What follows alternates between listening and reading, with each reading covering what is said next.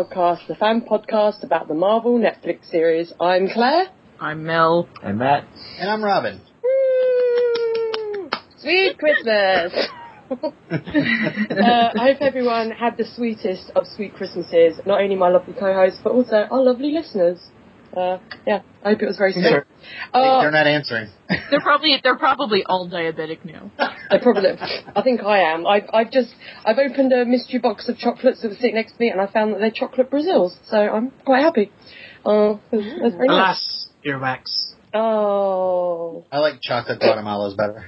Mm, mm. Anyway, we have three very special guests this week. Not two, three, because we have a bonus guest. Uh, we have the lovely Heath and Angela. Yay! Oh, I have to give you a Hi. names. Hang on. We have the amazing Angela and the heroic Heath. Yay! Oh, you're Stanley. Uh, of course, we have to stand lit. And we may have uh, a little a little cameo as well from um, from their cat, the oh excellent Elfie. Yay! She just walked up as you said that. Is someone talking about me? She's Wow. like, she's like, fuck you. I want But to be on that's pretty much all, all she says. We'll get some comments from her later when we'll be like, "What's your rating, Elfie?" Meow, meow, meow. You know. oh dear. So. Just like that. Aw. Aww. This is so cute. it would just be Elfie cast this week. It would just be Elfie the podcat. Elfie. Oh, the podcast. Oh. My cat doesn't meow, so she would be terrible for podcast. She doesn't meow. She's meowed maybe three times since we owned her. Yeah. Aw. A weird cat. So I should ask Heath and Angela, um, thank you for being here, obviously, but what is your knowledge about Jessica Jones? Are you newbies or old bees? And how much did you know about Oh. the character? Oh, we binged the whole series. Yeah, I- we, we both yeah, Yeah. finished the whole series, and then I um I've read the comics. Have you? I've I have not read the comics. I've you've told me a couple of pertinent things in Yeah. it, and I knew about the character. Like when I read through uh, Civil War, uh, then she was there, and yes, definitely. Yeah, I, I read uh, Alias, and then I read um oh the when she went to the Oh, the newspaper. Pulse? Yes, the Pulse. The Pulse. Oh, yes. nice. Yeah. Okay, like and and Elfie likes the pulse, yeah, by the sound. Yes. Cool. So how do you guys feel having the power that you're able to watch the entire series and now rub it in uh, Robin, Matt and Mel's face like I do? It would have been very difficult. I, I, I totally respect the difficulty there in not binging this one. I'm a little terrified because we we were visiting family, so you know we watched the whole series a while back, and now we've rewatched episode six, and I'm trying to remember what happened before and what happened after, we will and be very careful. so we might err on the side of caution sometimes. Okay. Yes. You'll be like. um, I should say my I've been watching it with my mum and dad over Christmas. My dad has fallen asleep during most of the episodes, but somehow knows exactly what happened in them, which is kind of weird. like when you say to your dad afterwards, you're like, "What what happened in the episode then, Dad?" And he knows exactly what happened. But my mum is like loving it and actually guessed um, very early on that it was Malcolm taking the photos. Aw. Yeah, so I was like, "Oh, that's Your quite." mom probably watches a lot of TV, I bet you. Oh, she does, yeah, yeah. That's Heath, what- I think you. She forced me to watch theory. Downton Abbey on Christmas Day, so Aww. forced you. yeah. Well, I don't know who any of the characters are, so it was fine. I was actually, just uh, surprised. I was actually spoiled on something that uh, was on this episode. I told you about it like weeks ago, Claire. Uh, oh yeah, you did. Yeah, that's right, Robin. You can say what it is now if you want. oh, we'll get to it. Yeah. Oh, okay, okay. I Yeah, mean, not, bring it okay, up later. no suspense. I'll just say I knew that Hope was pregnant because of some stupid blog's headline. Ugh. Uh, I was so pissed.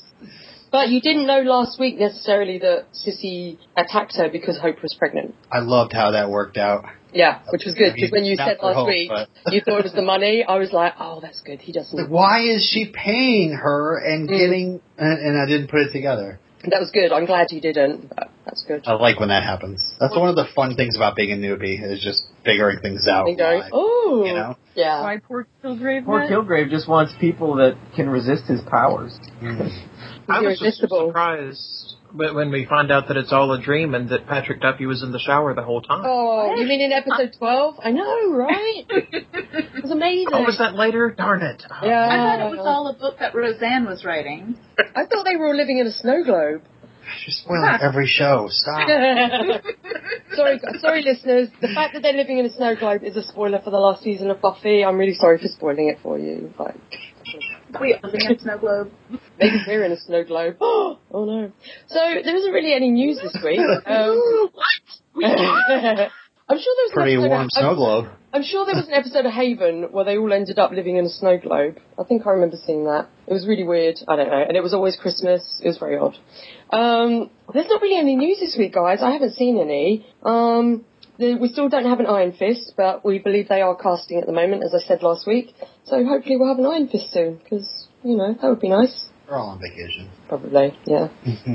Um, and, uh, yeah, so we, we can get into the episode. You guys ready? Let's We've do got it. a hefty amount of Easter eggs as well, so I hope you guys are hungry. Well, there's quite. We're gonna Okay. be happy after.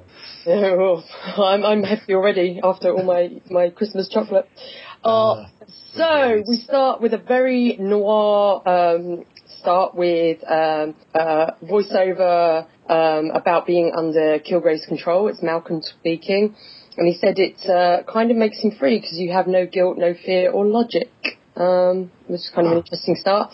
And then we go straight into our first real, real kind of introduction to Kilgrave uh, in a uh, who has a terrible poker face. Um, what did you guys think of this scene? This was actually shown a few days before the series um, uh, hit Netflix. I think David Tennant was on a show being interviewed, and this is the scene they showed, which I remember seeing and going, "Oh, that's quite cool." But I thought it'd be in that episode one or two, not episode six. Hmm. Yeah. What do you guys think? That was very effective. It was really scary. It was neat to see. Uh, I really enjoy anytime he uses his powers, all the different ways uh, that you know he gets things done.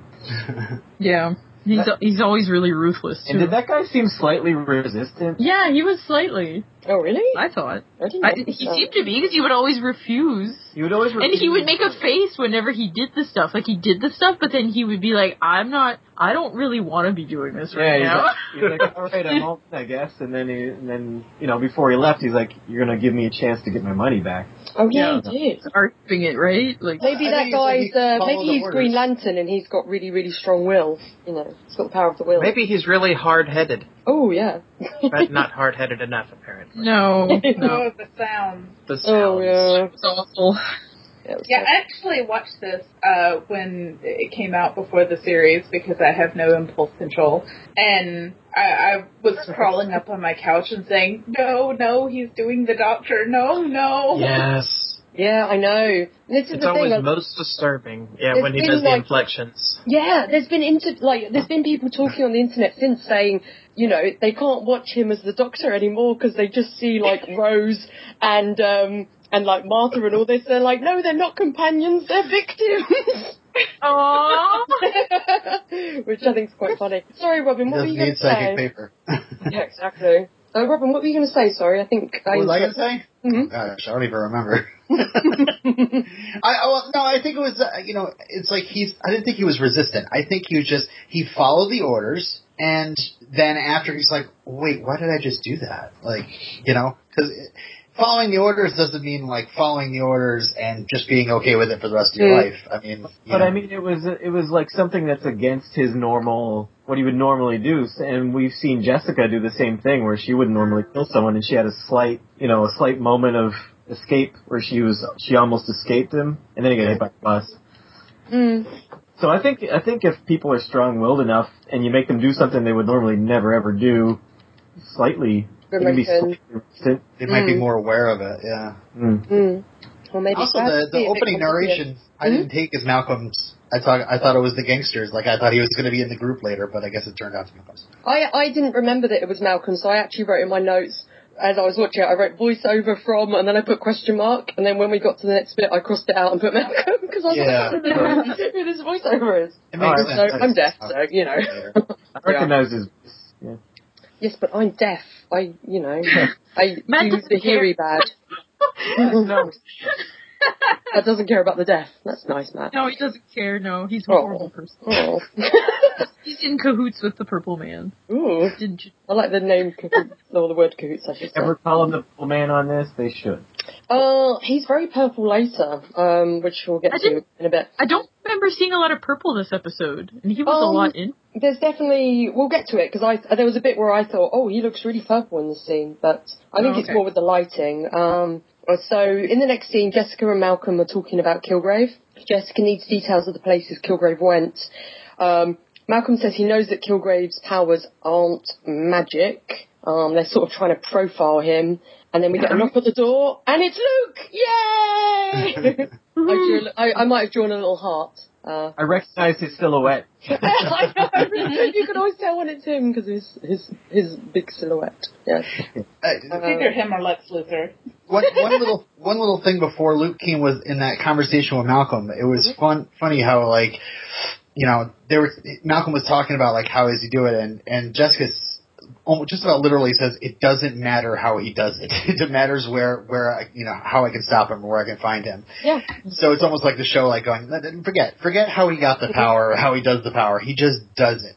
Mm-hmm. so just deal with it. Which you kind of have to do in like a lot of this because in you know in a lot of Marvel it's the whole thing of all the early superheroes were either you know bitten by a radioactive spider or hit with radiation or gamma rays, and the fact that when they came up with the X Men, it was because they kind of run out of ways of making people into superheroes, so they were just like, eh, screw it, they're just born with superpowers, and that's how the X Men were created. Oh, side note though, uh, the genius thing about reading X Men comics when I was a teenager was that um, I, there was one like opening splash page um, where it showed uh, one of the mutants like coming to terms with uh, uh, I forget who it was coming to terms with just the fact that he's a mutant and looking at his hand and his hand had a little M in the in the palm of his hand and it's funny because I look at the palm of my hand and I see an M too. Oh, you're a mutant. Yeah, yeah. Well, I don't know if it's the same with anybody, everybody else, but I think it's kind of like a normal. thing. yeah, I've got one as well, actually. Like I'm sideways my hands now.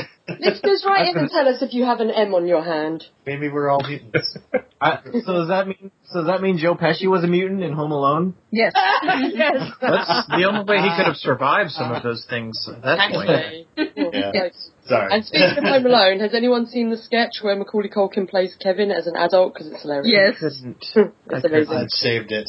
Uh, there was another one where Daniel Stern actually released a, a reply to it. Really? Oh, Oh, I've saved that too. I just haven't watched it yet. It's so- nice. Like, Um, So there's a possible Easter egg in this scene. uh, oh, oh, do you want to whisper it, Heath? Whisper it in my ear, and I'll tell you if it's in my Easter egg thing. Okay, whisper. No one hear else. No one else will hear. Shh. We actually all have earbuds. Okay. No, no, no. Heath, Heath, whisper in my ear. Go on, go on. Nighthawk? Oh no! Uh, bring that up in. Uh, you can bring that up now, actually, because I haven't got Okay. that straight. Yeah, well, it's it's uh, it may be a bit of a pun, and I may be reading too much into it, but Ooh. there is a, a, a chain of theaters called Nighthawk, but uh, Nighthawk was actually a Marvel character who was a member of the Defenders. Oh, nice. That Nice. must be that must be intentional. Then I'm guessing. Yes. So So, she says, does he catch movies at the Nighthawk? And I don't know, maybe just a name check, maybe nothing at all. Huh. Well, I also know in the comics, and um, our listeners will probably know this better than I do, because as I've said, like Luke Cage and Iron Fist are the characters out of the Defenders that I know the least. But isn't um, Luke Cage like lived in a or above a abandoned cinema or something? Didn't he in the comics? I'm wondering if that was the Nighthawk. I Nighthawk. believe so. But I, I don't know. But that would make more more sense that it's the um, the member of the Avengers. Yeah, I think I remember. Um, there's a podcast called Talking Comics that uh, there's a guy on there who has just an encyclopedic knowledge of especially Marvel. Mhm. But he did sort of a Luke Cage uh, write up, and he talked about he did live above a theater, and like the way he created his character was very much based on movies, Mm. and so it was very much of a cinematic uh, feel to the Or character. exploitation. Yeah. There's Yeah. a Nighthawk Cinema in Williamsburg, Bro- Brooklyn. hmm Is there? Which is actually Hell's Kitchen in real life, or where they film, you know, a lot of Hell's Kitchen for Dead. hmm Nice. Okay. Uh, I really want to see more scenes of Kilgrave fucking with people. you want to see more scenes? Yes. Oh, Matt. Wanna- oh, let's watch Matt. the next episode. Matt, Matt, sit down. I'm just going to pat your knee and go, oh, Matt, just you wait, Matt. Just you wait. yeah, you have, you have some more to come, don't worry. Hey. yeah. So, Is this the first time that they uh, that they uh, verb Kilgrave? He's been Kilgraved, or have they already done that? Um, That was in the last I- episode. I think they did it in Okay, the last okay. episode, yeah. And he, his name Yeah. gets said in the first episode. to kill him, yeah. They should just call him Zebediah or Zeb. You just Aw. been dead. He's been zebbed. Zebby. Instead of zapped. Zebby, oh Zebby. You got Oh. jammed. you got zebbed. I really want to know what British person would name their kid Zebediah. Uh, that's what I'm going to call my first child, Mel. So how dare you say about that name? It's a it's a good old British name, Mel. Zebediah Lafar. My future It son. works. So Luke Cage is back, yay! And he wants to hire Jessica, Yay. and he calls her Jones. And I drew another little heart in my notes because I think it's adorable. Um, Yeah. I also wrote a note that I like that Malcolm is wearing a Central Park Zoo T-shirt, which is kind of a nice little touch that they're in New York. Um, and Luke wants to hire Jessica to find someone. Jessica recommends Angela Del Toro, not uh, Angela on our podcast. However, now we have an Angela in the show and on the podcast as well. So sorry, Mel uh, and Heath, uh, we haven't got a Mel and a Heath in the show yet, but we have an Angela. Yay! Angie the Bull. And Angie the Bull, yeah, Angela Del Toro. Uh, more on I her was in wondering if that was Easter an egg. Easter egg, but Uh, that's an Easter egg. Yeah. Don't don't eat your Easter eggs Okay. before they've been painted, Robin. all right, I'll wait. so Antoine Greer has disappeared a week ago after getting into debt with a loan shark. His sister Serena's worried about him, um, and no, no money's been paid in weeks. Um, and Sere- uh, Jessica wonders if Serena is Luke's, you know, special friend slash his. Uh, what did you guys think about this? Did you think that this uh, this case was going to be a case of the week, or tie into anything, or? Yeah, I thought we were gonna get our first standalone. Mm. Yeah. Did your heart grow three sizes in your get- get chest our- when their hands touched over the money? Oh, sorry, Heath. Oh, all the time. Uh, well, when we get the first what? Sorry, the recording is breaking Oh, up. um, Robin said uh, he thought we were going to get our first standalone episode. Oh, Oh, okay. It almost was. It was Yeah. like yeah. There was no uh, no- no uh, Patsy. Luke and Jess solving a case. Yeah. Yeah. And And So the uh, case, you because it's part of Luke's although thing. totally an unfair, it was a completely unfair question on Jess's part. or to ask if Serena is his. Hey, are you going out with this person? Yeah. Yeah. And she, he was like, "You broke up with me." Yeah. like, And like every time we've like had sex, you've like run out on me. So uh, none of your business. But their hands do touch w- over the money, and I was like, oh.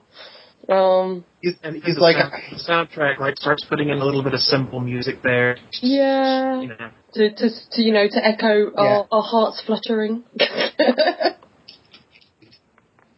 Did we already get the phone call from Jerry? Uh, the phone is after right here, Luke yep. leaves. So Jessica tells Luke to uh, text her the info about Antoine, and she's going to search his place the next day. And then Luke leaves, and then Jerry phones up while she's stroking Pam's hair in the car. All right. My next note was: Is she willing to like sleep with Jerry? Is that what's implied here? Who? Jessica? Yeah. Wasn't there something about like a? Yeah, she says that if, if if this is a booty call, I like your chances. Oh. And then she's like, yes. "It's Jerry." And then then Jerry's like, "It's Jerry." And then she says, "I know."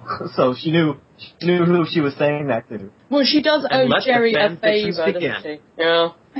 Jer- Jerica? That would that be their ship name? Like Jerica out of Jem and the Holograms? Yes. but I feel bad for Wendy because now, like, you know, Jerry's like, oh, you have to find dirt on Wendy, and it's like there is no dirt on Wendy because she's perfect because she's Calamity Jane. Oh, we love her. Oh. Uh, and this is when we find out that Hope was attacked in prison. I have a theory about how all this thing with her with her wife's gonna go. Oh, you must say. I don't know if I should bring it up now or later. Uh, well, I'll bring it up now. okay. Well, it has to do with uh, why why Jerry wants the um the fetus there or whatever. Mm. I think it's because she wants to not not for anything for the case. I think it's because she wants to figure out how to get Purple Man powers for herself. Ooh, for and then herself. she, she yeah, and then she can just make her ex-wife, well, her wife, divorce her, and do other things that she's mentioned that she'd like to do. Maybe. What do you, what do you Nice. guys reckon? What do you reckon, Robin? I like the idea that Jerry's the hidden big bad. That's that'd be really cool. Hmm. Okay. We shall see. Is you predicting that, that she's the hidden big bad? No, Yeah, she wants. that would be. She wants triple man power, so that's why she's taking the fetus. And Kilgrave's gonna get defeated in the next episode. Well, I don't know about that, but so, She's going to be a season two villain. ooh, okay. well, then they have seasons with the same power for the villain. Mm. Uh, Kilgrave is Professor Walsh, and uh, Jerry's Adam. Adam. That means she needs a gun arm or whatever Adam had. Do you have a gun arm? I'm I can't with remember. Didn't he have where you could put floppy disks in his chest? Oh, that's Yeah. so. I love it. Oh. Yeah, It was another time. Oh, nice. Um, So I'm Jessica, though of anything that gives Carrie-Anne Moss more to do. absolutely. Oh, Yeah. I love her. She's. I love her in this so much. She's great. She's so so Turns good at playing like an icy bitch. You know. Turns out they were just in the Matrix the whole time. Oh no, you He, spoiled the he series. well, episode thirteen. Oh, sorry. And then the uh, Daredevil comes and breaks we now know what the Matrix is. I cannot tell you what the Matrix is. no one knows what the Matrix is, not even the writers. They've not got a clue. No one knows. oh, so Jessica visits Hope in prison. Hope won't accuse her attacker. Um, Jerry bribed a guard to find out some details. It was Sissy Garcia, um, who hasn't had any visits, so she hasn't been killgraved. Um, Sissy Garcia is the, the person we saw obviously in the previous episode, who checked out uh, Jessica's ass. Um, Jessica speaks to Sissy and gives her some cash for the machines, um, and And Sissy it tells turns us out that Sunships, Sunchips Sunships was is Sunchips. actually another Marvel hero. Is it? not- and so's Tackies. What about Tackies? That could be a, a Marvel hero. He's just super tacky. Possibly. I have the power of tackiness. Um, and Hope, we find out Hope wanted the beatdown and paid for it. What did you guys think of this? Did you guess that she was pregnant at this point, or I didn't. I think they ha- they hit was it well like, because "Ah." I didn't realise that she was pregnant either. Like until she said it, I was like, oh, I, I was thinking along the same lines as Jessica that she was she was trying to you know end herself or or maybe you know punish herself somehow. That's what I thought. Yeah.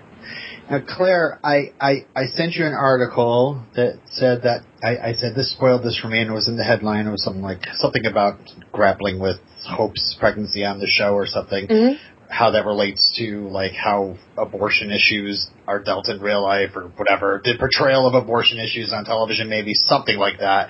Mhm. Um, and then you said, well, you didn't get spoiled on the bigger thing, which is a part of this article. And it, I was just going to ask, do, do you remember what it was, or if, if, if it's come up yet? I'm not saying. Because that, that was kind of like a teaser to me. I'm not saying. You're not saying? No. I was I will say nothing. Well, it was more the spoiler that says that she's pregnant, but it was more the spoiler that um, Jerry is after the fetus. Oh, I had no idea. Yeah. So I did, you know, that's I think that's a bigger thing because it's like, oh my god, you know, like what's Jerry up to? Oh, okay. so cool. yeah, as long I was I was more worried that you'd get be spoiled on that, but you weren't. So I was happy. I was Yeah, happy, all this time I'm like, she's pregnant, she's pregnant, she's pregnant. Mm. it was really, yeah. Um, yeah, and th- there's a two month wait for the doctor. I was like, what? Ridiculous, right? Two months? There's no Um, way you should have to wait that long. No, and th- this is Prison. also Or for the course um, in prison. oh, it's awful. This is also the first time in the show, and this wasn't sort of said in the comics, although it's obviously been heavily hinted that they flat out say that that Kilgrave raped Hope, and we, you know, think that maybe, you know, like maybe it was the same with um with Jessica, but they they actually flat out say it. Whereas in the comics, with Jessica, um, it was a lot more. It, it wasn't basically said out, out, you know, flat out, and it was a lot more emotional abuse rather than, Yes, than sexual abuse. psychological. Yeah, psychological abuse. Whereas here, it's it's obviously it's both. Um, which I thought they were quite brave to say that because I, I don't know. I, I thought it was a, a good choice because it is really shocking. Because I think some people watching the show may not have realised that up till now. But then it is like, no, this guy is. I mean, this is how bad this guy is. You know, he's not just making people throw coffee in their faces. He's, you know, he's a he's a monster. He's not just a mind rapist, he's like a rapist rapist. Yeah, exactly, exactly. Yeah, I'm finding it hard to word it. but I don't know what you guys Oh. thought. But it, I thought, you know, it's um, I, I don't know. It feel it felt to me like they were being quite progressive in just, you know, in saying it like that. I don't. What do you think, Angela? Um, yeah, like rape is often done so poorly Mm. in media. Like it's usually used as a shorthand for, oh, this guy is awful. Look, he rapes this person. Yeah. Or oh, this person is going through horrible things. Look, she got raped.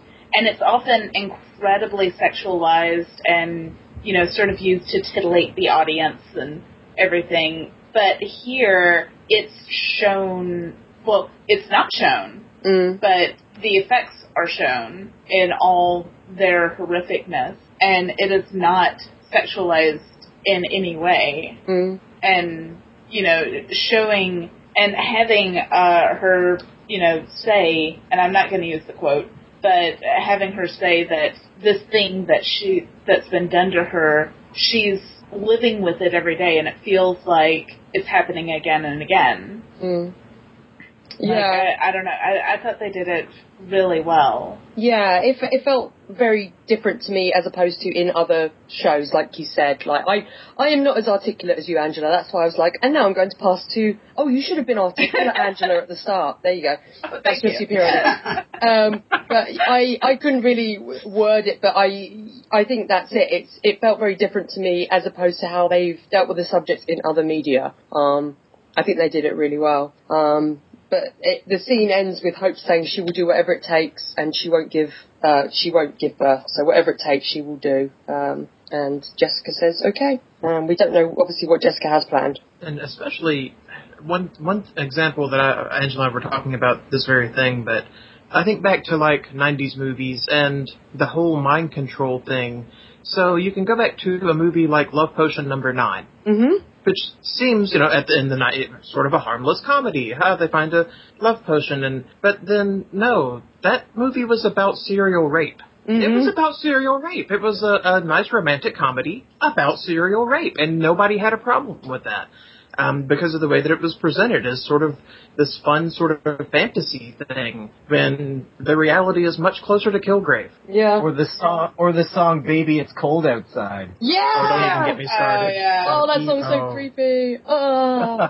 oh, it's horrible. We've been playing that like in the store with uh, Christmas music, and I'm just like, oh, this song is creepy as hell. Ugh. Yeah. yeah, agreed.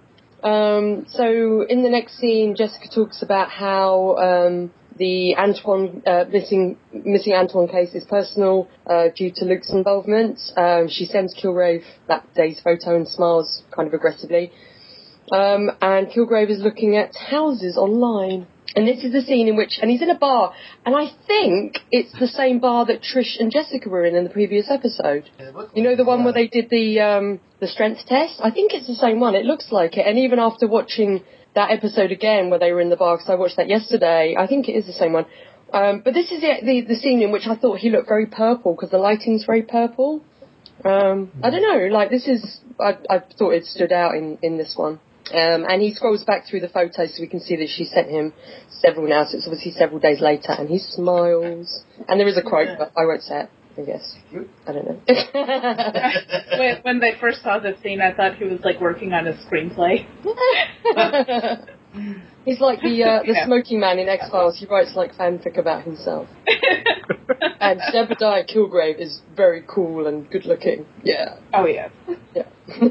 um, And he's totally not a rapist. I, I'm totally not a rapist, Governor. Um, so what did you? Why did you guys think he was looking at houses? Well, I figured like, like, oh, he's, he's looking for a place to He's live. homeless. He's homeless. I But he figured there can was, go in any house that he wants. yeah. I I figured at the end because it sounded like he wanted like just the way he did it. He bought the house. hmm It almost seemed like he wanted to see if he was able to do things without using his powers so much. Well, there's got to be like legally. a, le- a reason. Yeah, he's got to do it legally because if yeah, if he if he, Aww, Selfie. Kitty agrees. if he gets it, I don't know, if he gets it with that or with using his powers, as soon as that guy moves away and realizes what Yeah. happened, it problems. Yeah, he, so. he has to avoid detention. It looks like. Yeah, yeah. Well, well, I mean, when he walked in on that apartment in like what the first or second episode, and uh, you know, he's like, I quite like this place, and you know, he tells the kid to go in the closet, and he's like, I hope you have something to eat, whatever. I, I when I saw him looking at um, the houses on the the computer, I was like, oh, so that's just how he selects. He's like, I like to Mm. look at this house. I'll just go. I'll go to this one. Yeah, I didn't think he was gonna buy one. Yeah, yeah, I wasn't thinking of that at all. Hmm. Okay. I like the fact that you realise later when like he goes and buys the house how it links back to the first ep- the first scene with him in this episode because otherwise you're kind of like oh that was a you know a bit of a weird scene with him at the the game but then you obviously realise oh that's the money he won he used to buy this house um which I like Well, to kind of realise this sort of, a bit later. He's like Lex Luthor. All of his evil schemes involve real estate. I was about to Real say estate it's agents are like evil. It's like he only wants to use some of the Sims cheats, but not like all of the Sims cheats.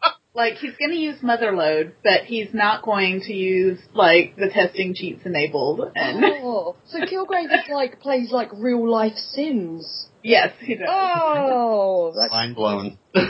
yeah. Which, yeah, I guess is very telling because once you have ultimate power in Sims, you start doing some evil stuff. Oh, you really do. I mean, I I just play at the moment. I play Sim City, like the Build It one, um, which I like because I like you know building the little buildings and stuff. And I get really pissed off with my little Sims who live in my city because they're always moaning. They're going, "Oh, we don't have working sewage," and I'm like, "Oh, I just bought you a Christmas tree. Like you've got a Christmas tree. Who cares if your toilet's so flush? What do you want from me?" Yeah. So ultimate Matt, please tell them. Please, please tell them what you did to a sim one time. Well, everyone did that. Where you Everyone like, did. Yeah, where you uh, where you like put them in a room with no with no door, and they're There's just in a- a small closet, and like then you speed up time and watch them die, or, or you put them in the or you put them in a swimming pool, and and take you the ladder. exactly see. Yeah. I'm You're awful. what we're saying is, if we a- had, if we had vlog ultimate power, all of us Confessions? would become Kilgrave, Yeah. basically, which is terrifying. Yeah. Yeah, I, I follow a Tumblr called Sims Confessions where people like tell about the horrible things that they've done with the Sims. No. or the horrible things that the Sims have done when they've been away. Oh no. Oh, I love this one. So in the uh, in the next scene, Jessica enters um, the building. She's watched by someone in a car, and she's in apartment two A. Uh, she finds that it's been rifled through already. So she hears a noise and finds Luke is there already, who's pretty pissed because she's late, and that's because she went to see Hope instead. Um, so all of Antoine's personal stuff is gone. So Antoine probably left rather than was kidnapped and Jessica goes through uh, the bin and you know finds lottery tickets and things. And this is when we get the uh, title of the episode. Who's going to say it? When Jessica phones up Antoine's phone. I can't do that voice. Well, I bet you can. No. I don't remember what the title of the episode is. It's like, You're a winner! congratulations, you're a winner. And So at, at this point in my head, I'm just going, a long time ago, Jessica Jones solved some crimes and punched the bad guys. Someone needs to do a mashup between Jessica Jones and Veronica Mars, particularly as Krysten Ritter was in Jessica Jones, uh, like, was in Yes. Veronica Mars. Someone get on that. I want a video. It'd be awesome. Like Jessica Jones versus Veronica Mars. Come on, Kilgrave! Okay, sorry. My control, my control, yeah! we eat Christmas. oh, amazing. My usual lyric, fake lyrics to that theme song involve bum fighting, but Because the ridiculous episode where Logan gets involved in bum fighting Oh and it's God. never mentioned ever again.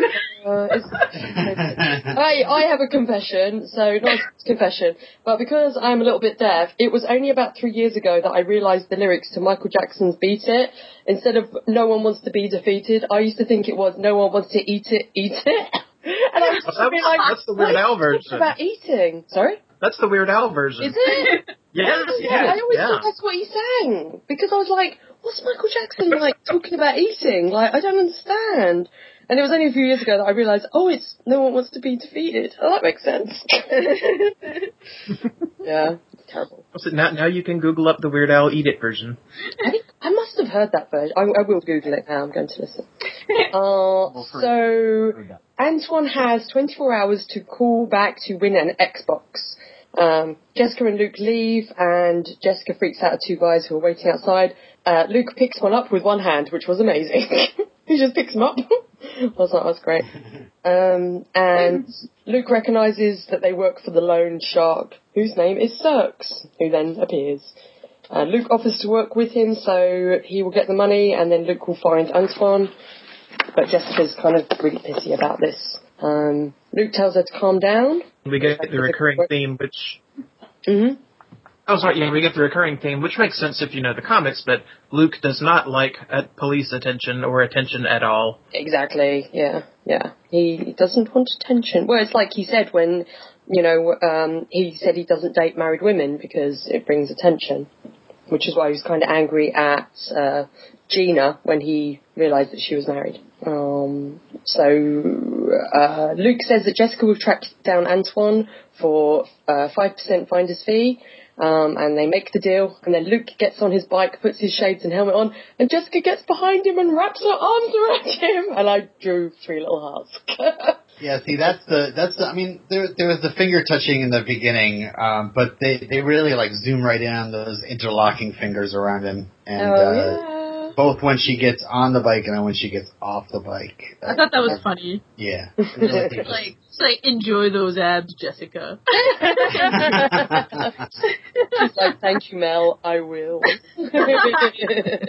it's just you know they're they're now allowed to be close to each other without being close to each other on this bike. That's why it's so like awkward when they get off the bike. oh, but it's oh, they're so awesome together. See, you ship Trish and Will. I ship these two. Like, you know, oh, so good. Yeah, I just love them they together. ship both. It's okay. He makes her put on the helmet, and he makes her put on the helmet, and neither of them do the straps up. Because then when they fly off the motorbike over the handlebars, then the helmet will fly off as well.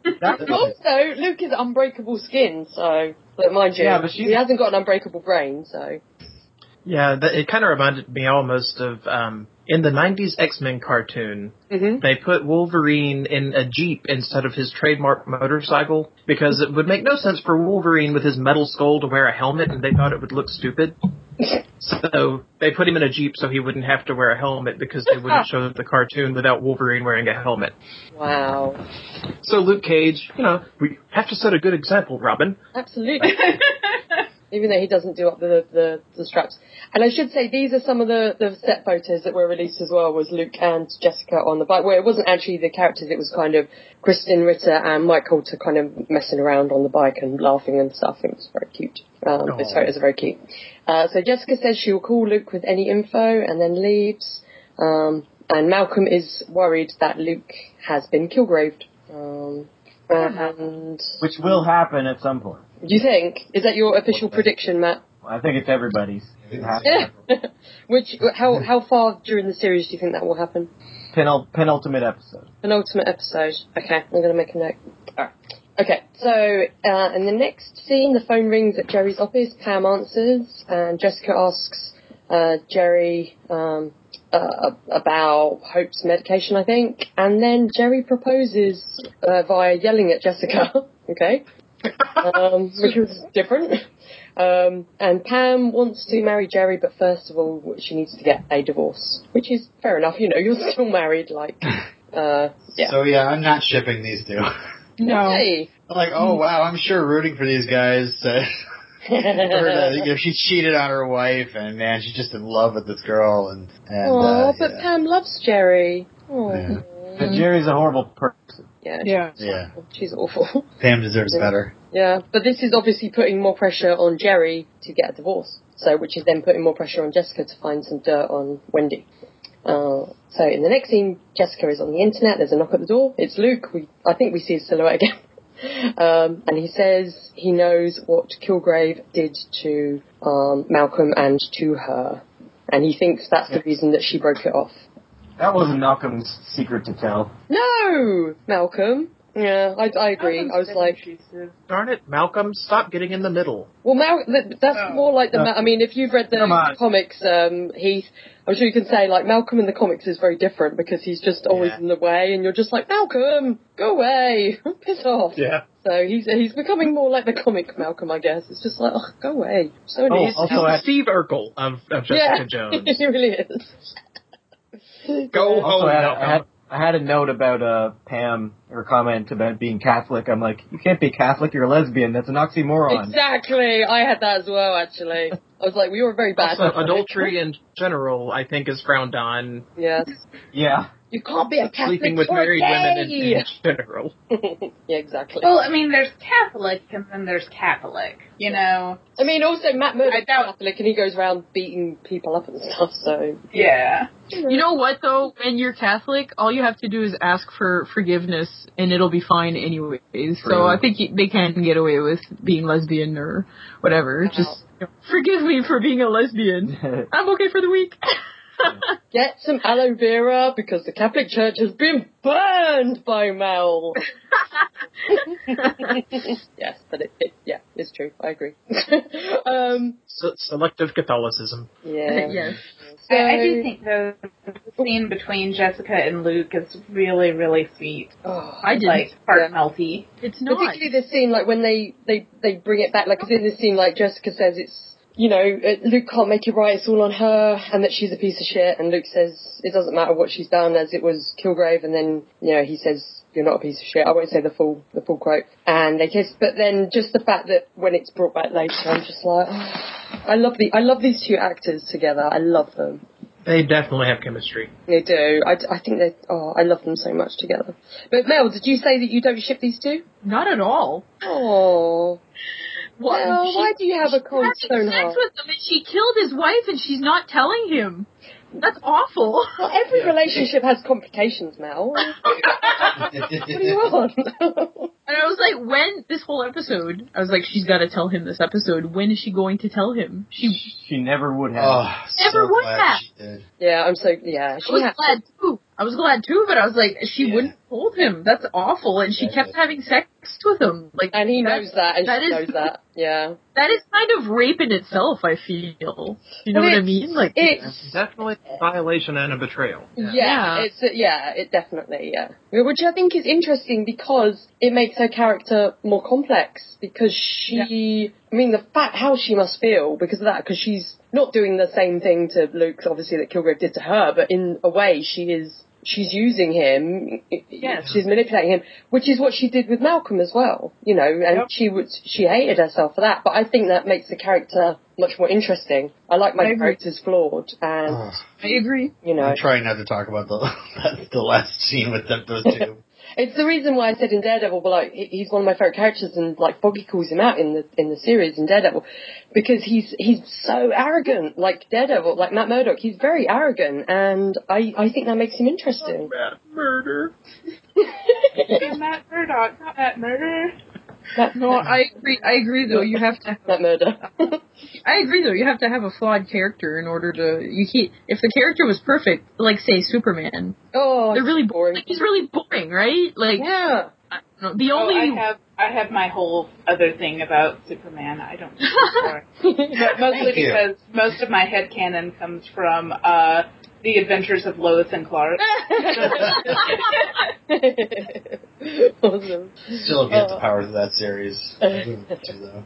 But the, uh, I don't know, I, I like that, yeah, she's keeping this secret, she is betraying him, and she knows it though. At the same time, the, the, just chemistry between the two actors, like, you can believe that she really does, like, oh darn, the one person that I really think I could have a great relationship with, I happen to have killed his wife. hmm Oh man.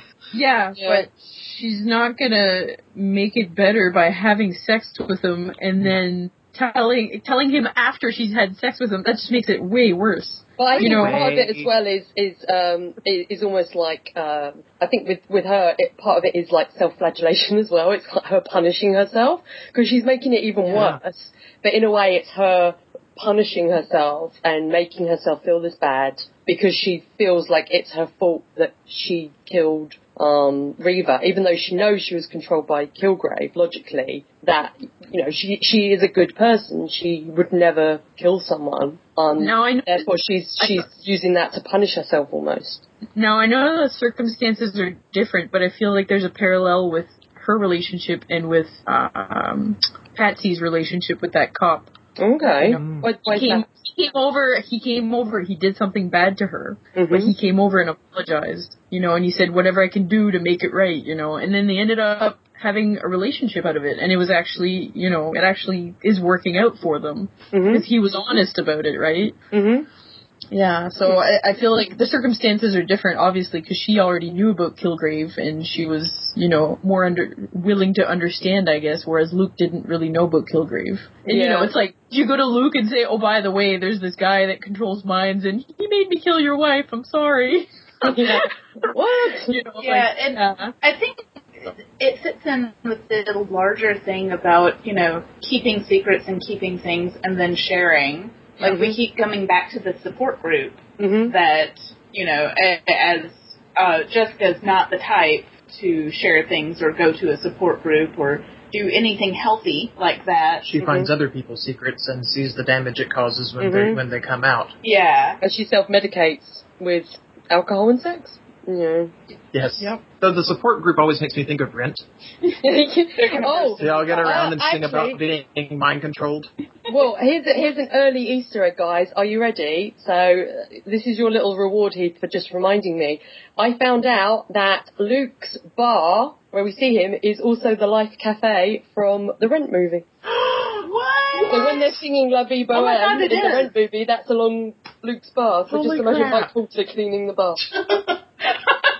So it's quite cool. Yeah, I, I completely forgot to mention that because uh, obviously we don't see the bar in this episode, but there we go. There's an extra. Bohemians. Oh, those bohemians. But also, I have to say, in regards to Rent, I don't know if anyone else knows Rent, but I, I read a um, an article about it the other day, which is why, when you know that you're a grown up, when you agree with Benny out of Rent, and I read it, and I was like, I'm totally on Benny's side. I'm not on the bohemian side at all. And that's why I was like, oh crap, I'm a grown up. Oh. I'm like, yes, they Oh, should be paying um, rent and getting jobs. Damn it. Pay your taxes. I, I I forget. Is is this podcast explicit? Can we use curse words? I've Absolutely. Okay. yeah. Yeah, Benny, uh, sort of take the Big Lebowski view. You're not wrong, Benny. You're just an asshole. Exactly. yeah. So Jessica wakes up and Luke is watching her and she goes to sleep but gets back into bed and they hug. And Luke says he can help her go after Kilgrave, but Jessica says she needs to do it alone. And he says, good for you. Uh, and then she, Luke goes to tell her something, but the phone rings from Antoine. Jessica says they'll deliver his prize at 3pm. And then is like, uh, is uh, Antoine Puerto Rican? And he's like, no. Uh, so she knows it wasn't Antoine. Uh, so they're obviously worried that he's been killed for money. And then Luke admits that Serena has something that he needs. Um, proof that Reva's death wasn't an accident. Did you guys go, oh no? Or did you go, yay, she's gonna have to tell him finally? Yeah, pretty Yeah. Yeah. yeah. This needed to happen. I think if it was any more episodes going on, particularly with Luke appearing, it would be like, come on, you know. Yeah, I've been feeling way too bad for Luke, like just because you know he's been taking being taken advantage of. So Mm. Yeah, I'm tired Well, of feeling bad for Luke.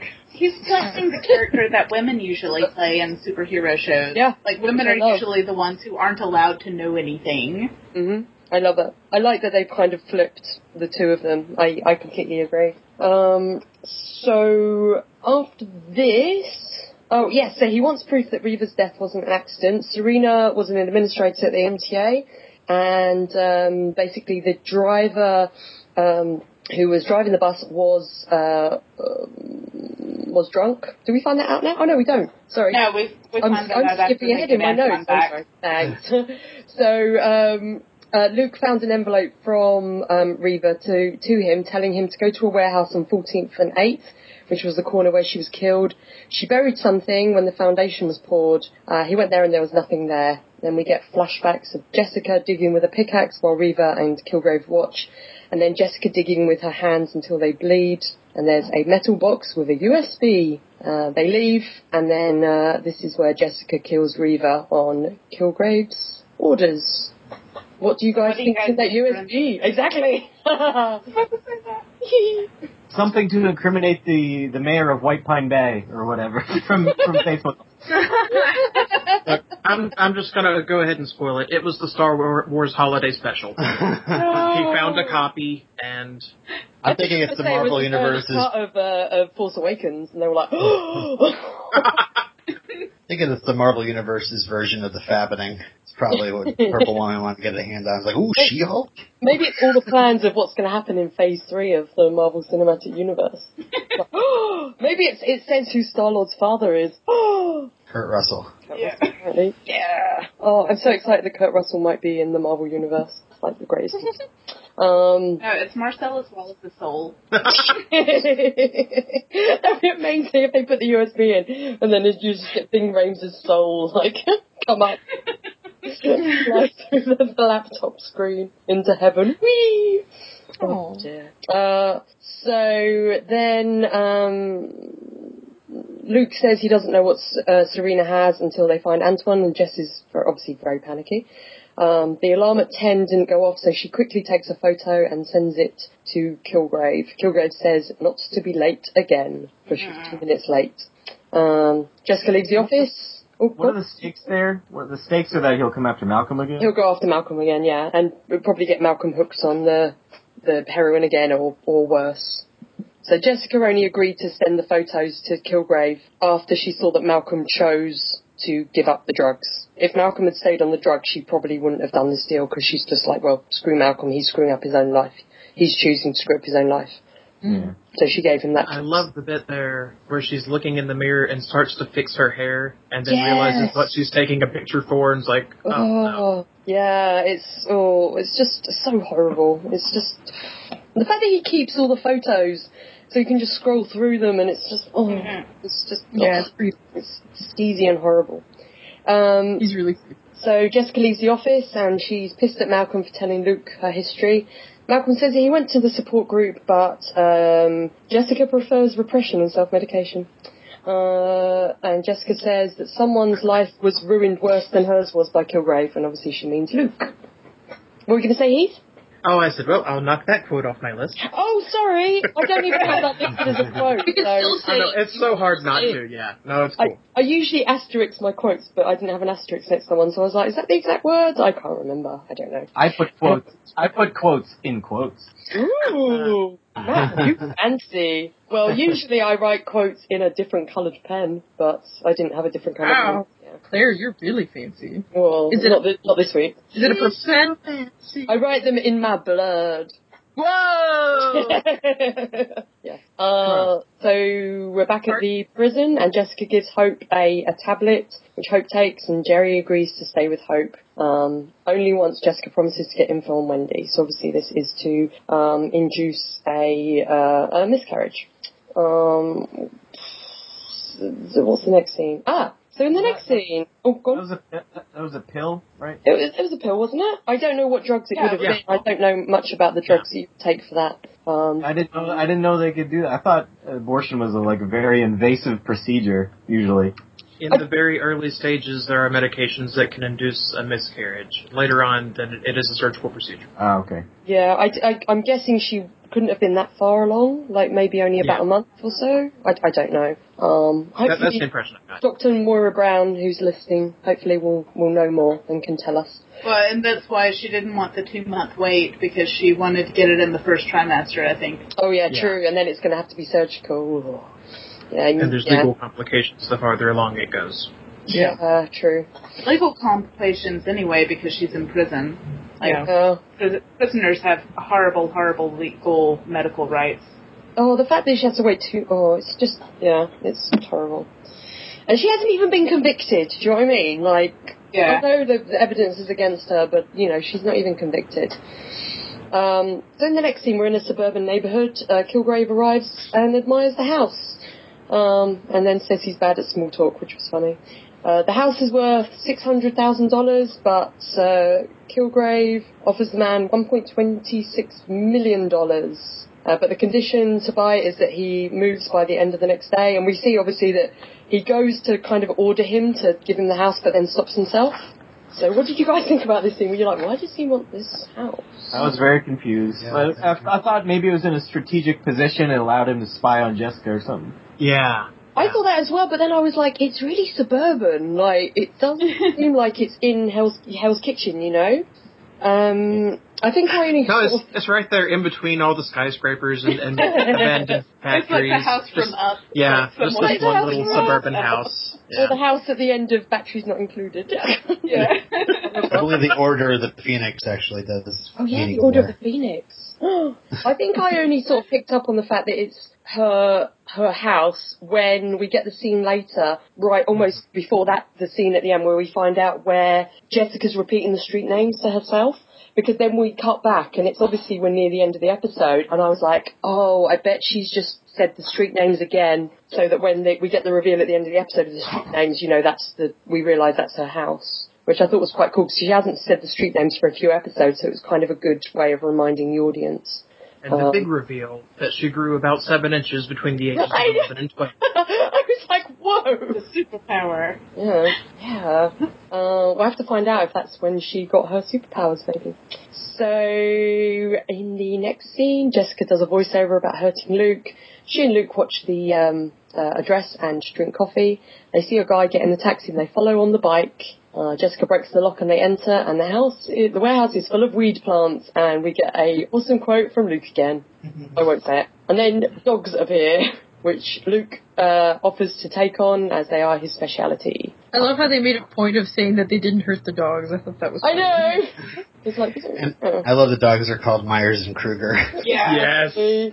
I wanted a third one to appear called Voorhees, like they do with my Voorhees appears. Awesome. Voorhees is at the vet. Oh, Voorhees. You've got a cone of shame. you wear the cone of shame.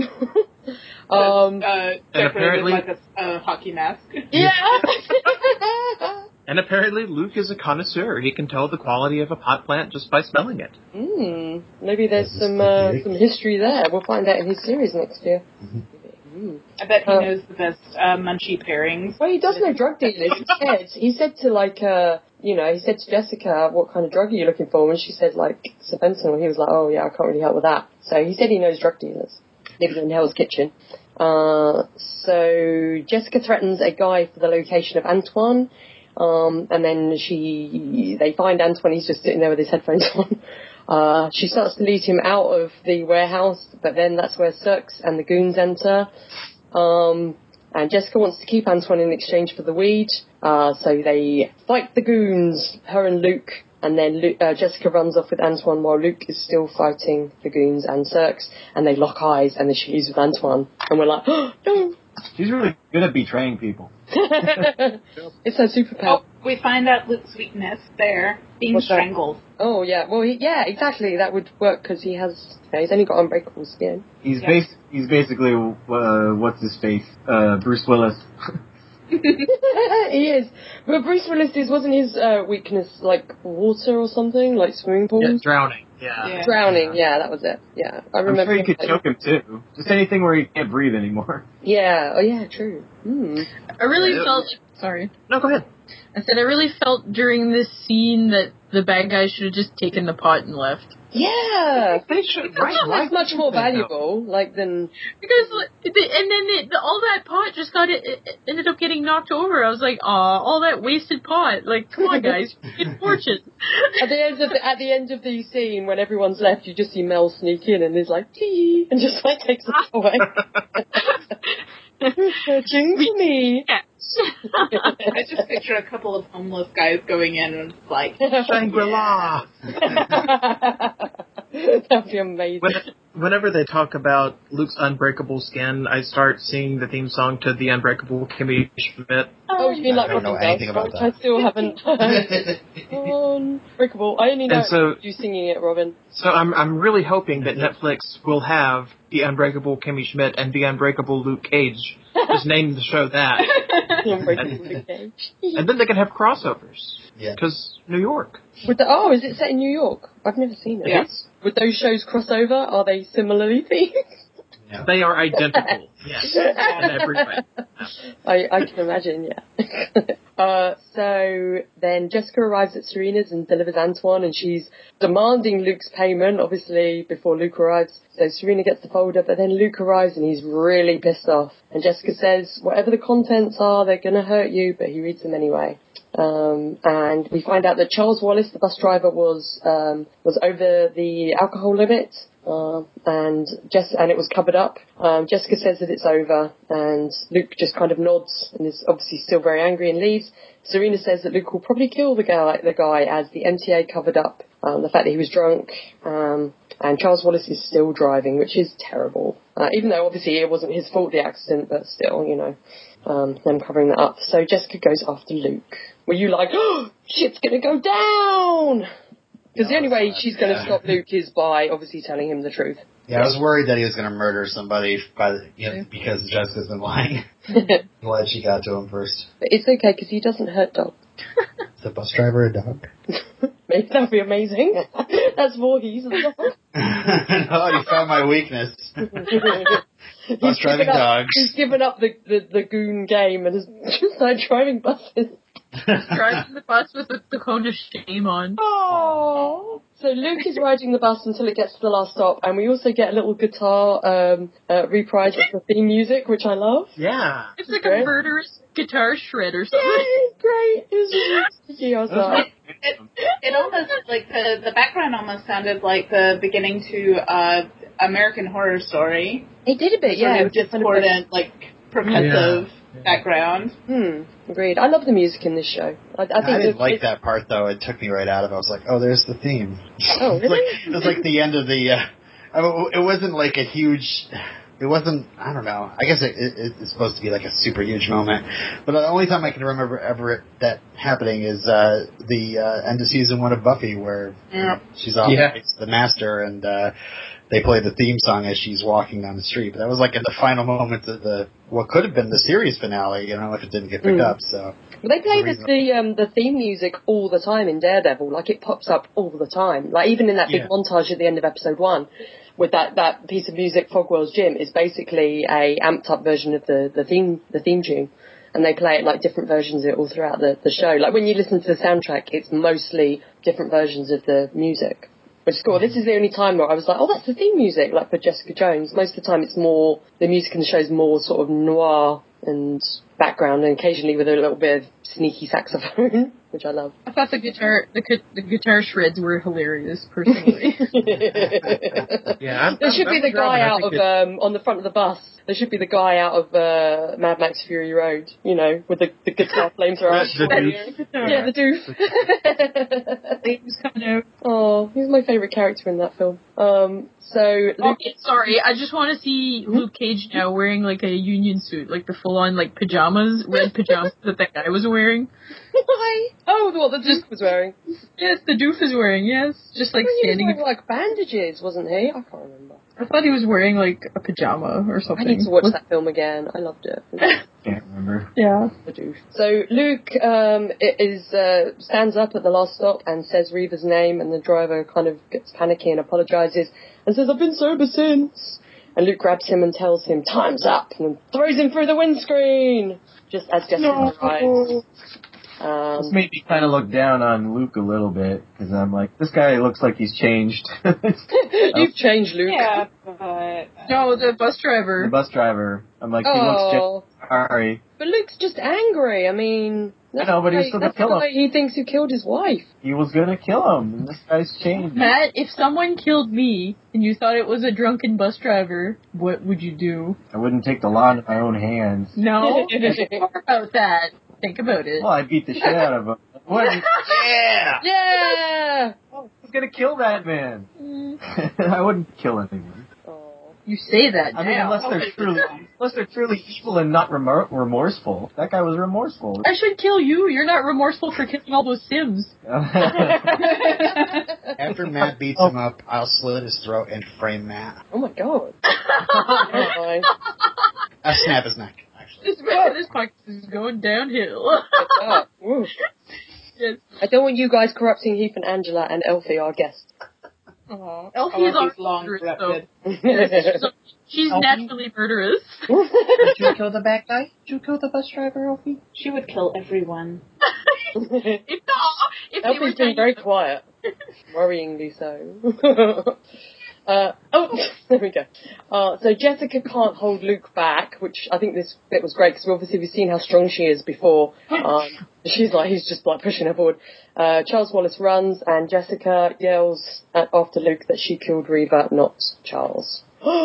Scandal. Did everyone gasp or you were like, yay, she's finally said it? I, I was happy she finally said it. So. Although I did, it was like you know, I, you feel really bad Yeah. during this whole scene for the both of them, really. Like more for Luke, but for her too. Like, like you know, Yeah, yeah. Because, oh, it's just horrible.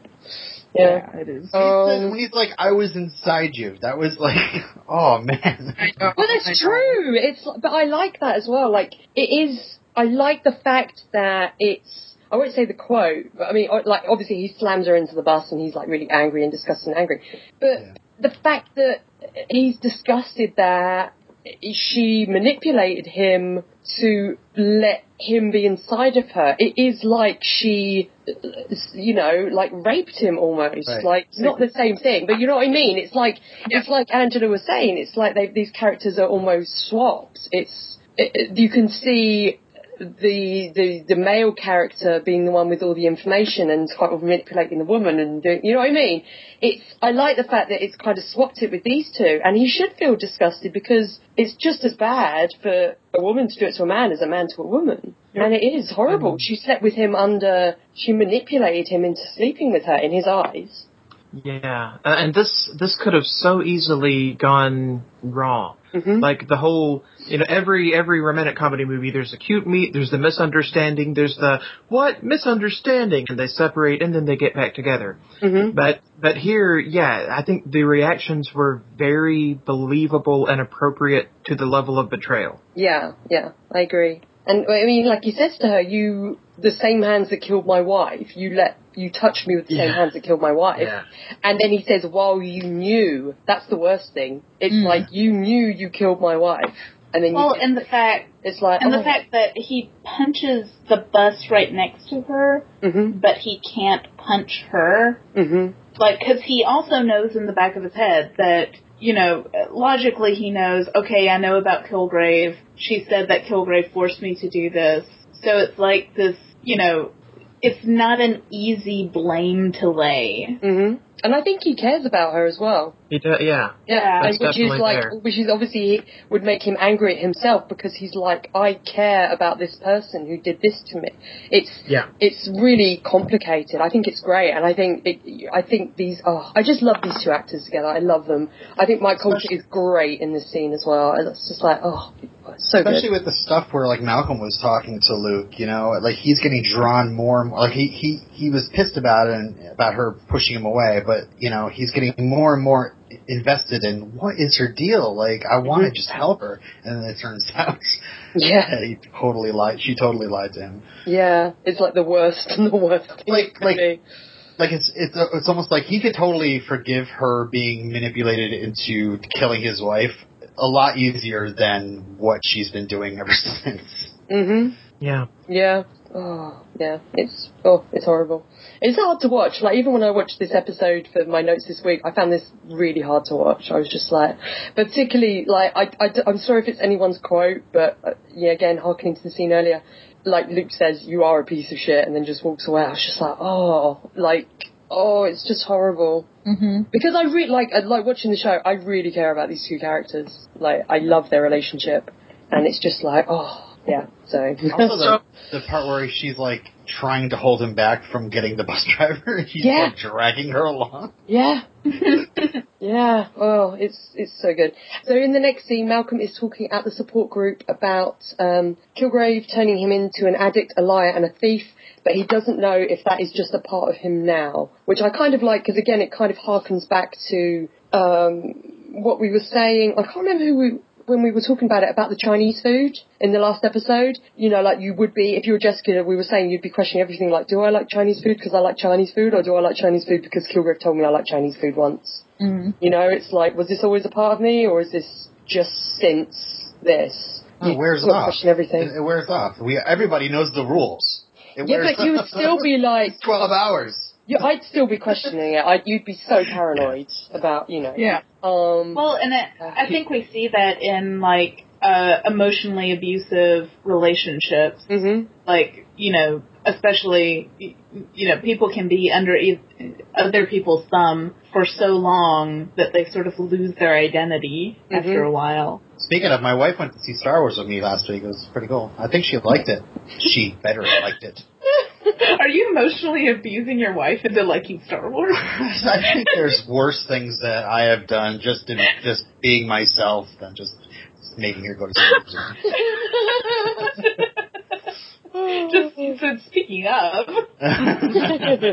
Speaking of, it was like, whoa, to begin with. um, so in the next scene, we're back at the prison, and Hope is uh, in a lot of pain. Um, and Jerry asks the nurse to collect uh, anything that's left over and deliver it to her office, and uh, to keep it quiet. And it's like, what? It's just your the hell? secret. Yeah. Maybe. I think that's what I wrote in my notes. Was just like, what? The Oh, hell? that's why. Maybe that's why Kilgrave bought the house. He's gonna keep all these fetuses in a jar, and he's gonna put them in the house. Oh, babies! Like in Bear Baby! It's a purple jar, baby. Jar baby. Purple jar. And we're right back to American Horror Story. All right. yeah. And Carnicast. And Carnicast, yeah. and yeah. yeah. Oh, Elfie agrees as well.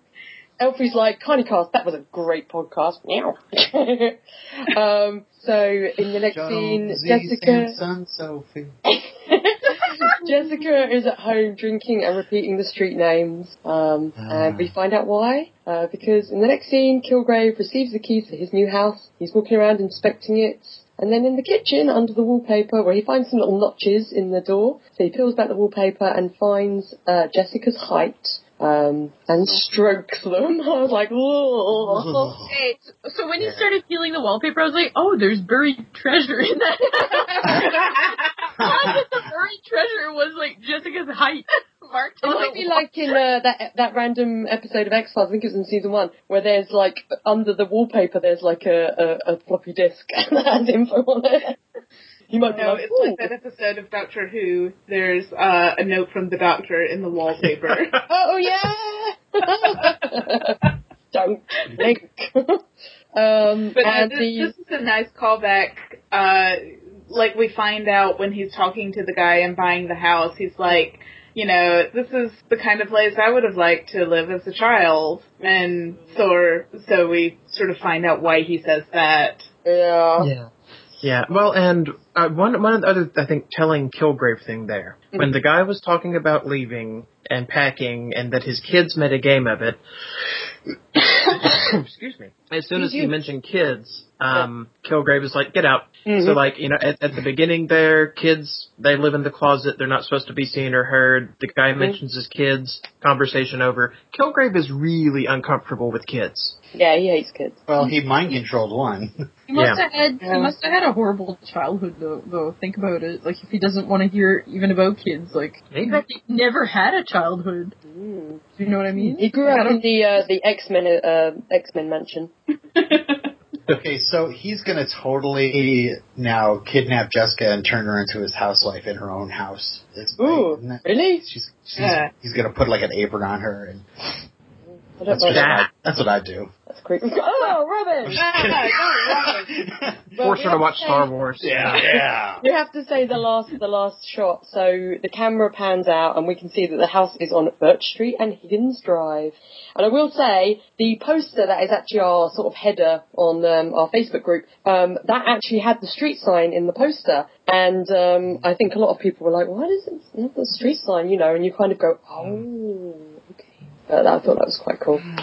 So yeah, that was Can I uh, rewind? Can I rewind like a minute and a half there? Absolutely. Uh, when when we get to Jessica drinking and, and repeating the street names again, Mhm. and it's it's right when Malcolm is doing the uh, has just done the voiceover of um, he turned me into uh, you've already said it, but yeah, he turned me into an addict, a liar, and a thief. Mhm. And I have to wonder, was it already in me? Then she, I think, is contemplating the same thing because Yeah. yeah, she is a drunk, she is a liar, and she's sort of stolen the husband of the woman that she killed. Mhm. And and so yeah, I think they're trying to parallel there. Just how do you cope with post Kilgravedness. Yeah, the fact that it's not well, we see see with Wi- um, with Will as well, which is one of the reasons I like that they kept kept the character around. Is that you because a lot of the people that are Kilgraved, um, you you know, a lot of people obviously get Kilgraved in the series, um, but apart from Hope and Will and Jessica, well, and now Malcolm, you don't really see the reactions afterwards, but you can kind of see how it does have ripple effects how it would just mess up your you know your life. It's um, it's the fact that it's commenting on Yeah, there, there's the things that he PTSD. I, yeah, exactly. Yeah. yeah. yeah, Oh, the go on, things you that go. he made them do, but then the Yeah. things that they've done after. Yeah, exactly. So they can't blame it all on on him. It's like how much can you blame on being under his control, and how much of it is just you as a person, which is a And this horrible gets thing. into like like we people sort of have this idea of PTSD victims and like rape victims. Somehow, if they do bad things, their victimhood is invalidated. hmm Like, you know, if they do horrible things in their road to recovery, then, you know, well, obviously they're, they were not as victimized as you would think.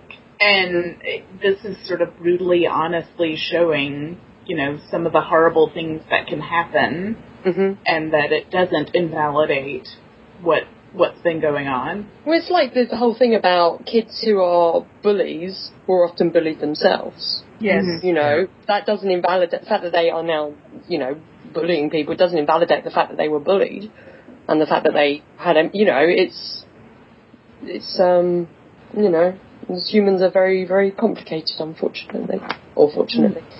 So, so do you guys think that Kilgrave wishes that he was uh, the Littlefinger to Jessica's Kate Blanchett?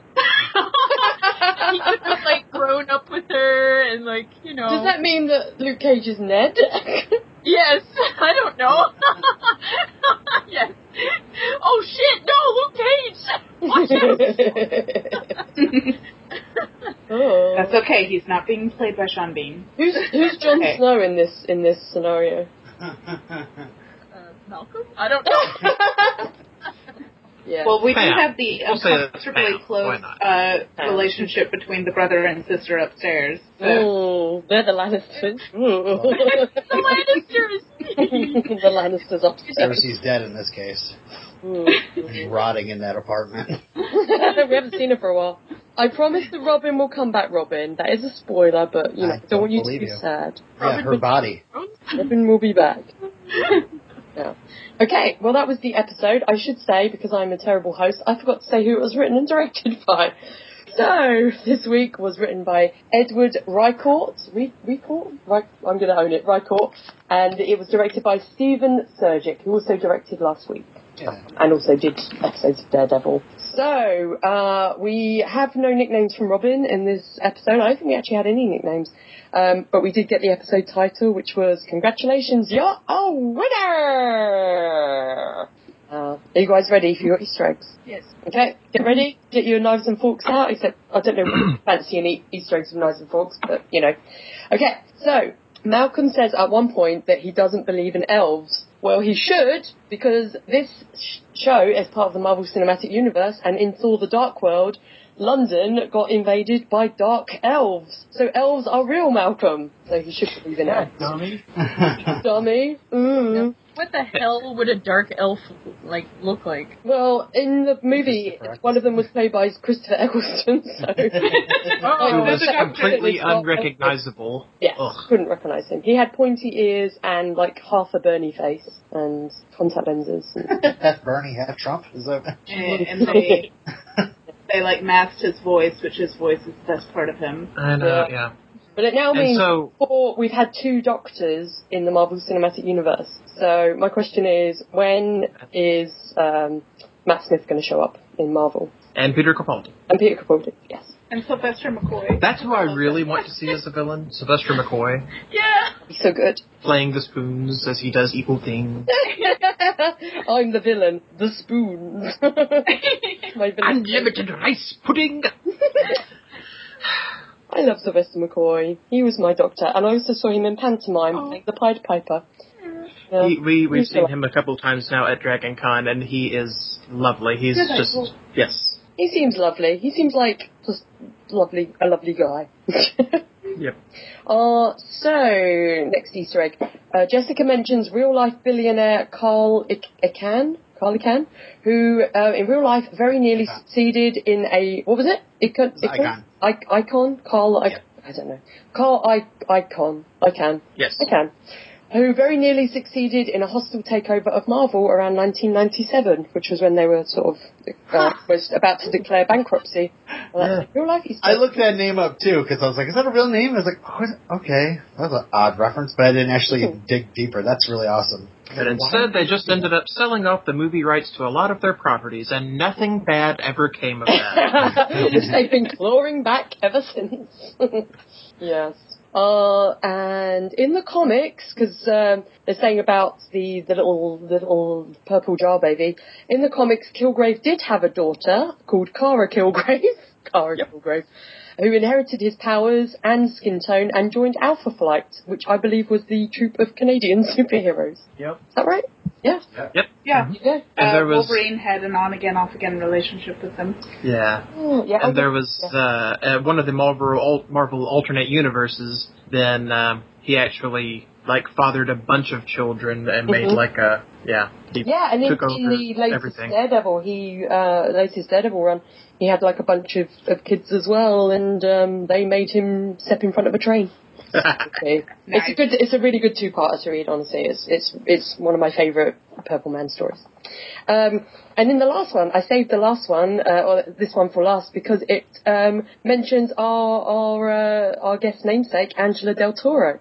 So in the episode, Jessica recommends another private investigator called Angela Del Toro. Uh, Angela Del Toro is a Daredevil supporting character during um, Brian Michael Bendis' run, um, who became the superhero White Tiger after Hector Ayala, I think his name was. Um, and uh, she became the White Tiger. Um, her, the power of the White Tiger is basically it's a it's um, a title that can be passed from person to person because the power comes from a jade tiger amulet. And the jade tiger amulet originated in Kunlun, which is the uh, Ah. where uh, Iron Fist uh, got his powers from, and also potentially where Madam Melanie Gao from Daredevil uh, is from, what she's hinted at anyway. So there we go. So White Tiger has had uh, a bit of a resurgence of late because she was a main character on I think it's one of the Spider-Man cartoons. Oh, nice. Is Yeah. it? What's her? It's not Angela Del Toro in it though, is it?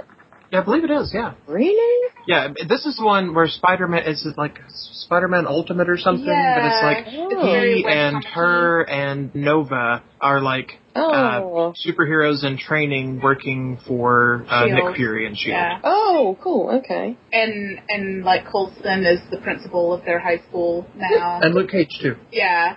Yeah, Principal Oh. Phil Coulson is awesome. I Yeah. thought Yeah. you saying Principal Luke Cage. I thought that'd be the best principal ever. Oh no! Oh, he would be a great principal. You would totally do what he says. You'd be like, oh.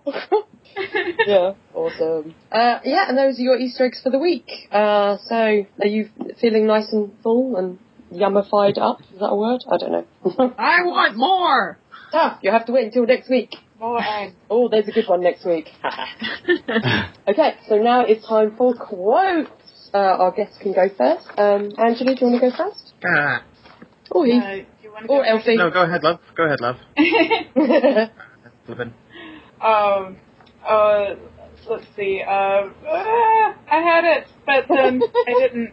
But then, okay, I'm almost there. Uh. Let's see. Uh. Just keep your distance, all right, or I'm gonna have to kick your ass. Yeah. There we go. I love Malcolm. oh, so cute. little Power Ranger Malcolm with his fluffy hair. Oh. Yeah. Um, he? And I, Wanna do a I quote? will do the obvious one. Hi, this message is for Anton Greer. Congratulations, you're a winner. Give us a call back within 24 hours at this number, or your Xbox One prize will be forfeited. Okay, thanks. Bye. Uh, bye! I love the bye in that. It's my favorite bit. Bye! That's I love when she Veronica Marses, and that's that's one of her most Veronica Marsy Veronica yeah. Marses. Like she did the one in the first episode as well where she's sitting on the Mhm. Like, uh, Yes. That was Yeah. great. Which again was from the comic. Yes, the- yes. Doing, doing her private eye business doing. while on the toilet. I'll Her, her private business. Her private business. I'm uh, sitting on the toilet right now podcasting. No, I'm not really. Aren't we all? uh, Matt, have you got a quote? And Elfie, you don't get a quote. Hush. I quoted you. I just got uh I prefer your brain on drugs. I reference to a popular anti-drug commercial in the 70s. This is your brain. This is your brain on drugs. Isn't there that weird one with uh, uh, Pee Wee Herman as well, where he's like, "This is crack."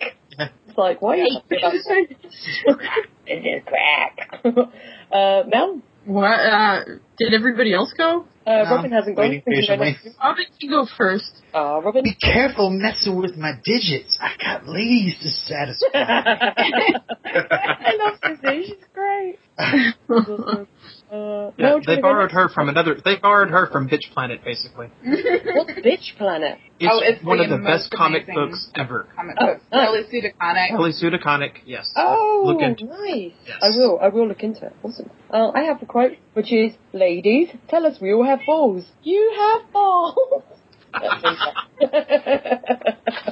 um. Uh, I have another because, one. in, because in case it's not clear, Kilgrave is kind of a representation of toxic masculinity. That's one way to put it. Uh, I have another quote.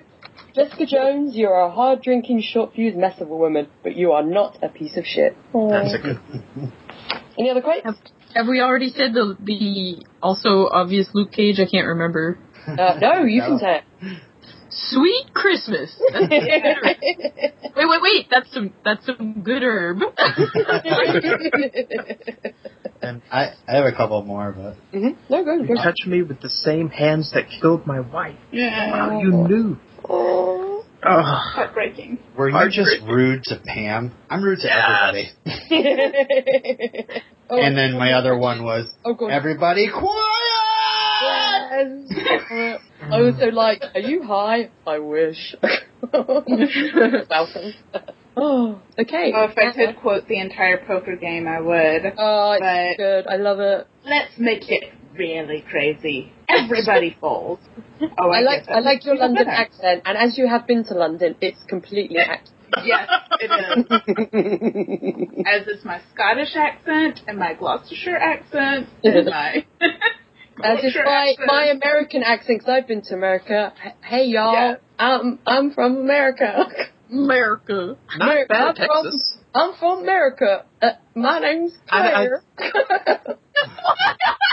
Claire. The, You've the, got the R's. the first down. accent that, that, that most of the, my UK friends go for is Texas, and I love it.